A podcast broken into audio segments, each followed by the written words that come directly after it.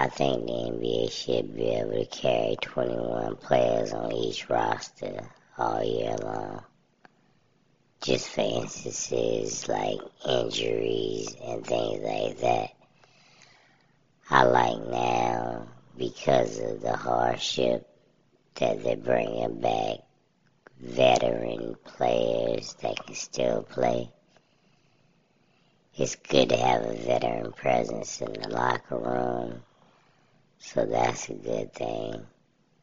And plus, some of these guys, well, all of them, everybody wanted to see them play again. So, um,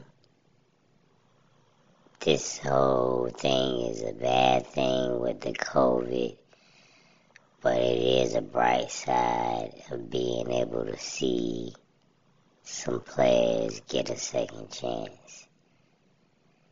But in general, I think each NBA roster should be able to carry 21 players because of injuries. If they had 21 players, not only would it give veterans a chance, but it would also um, reduce injuries because players will have to play so much.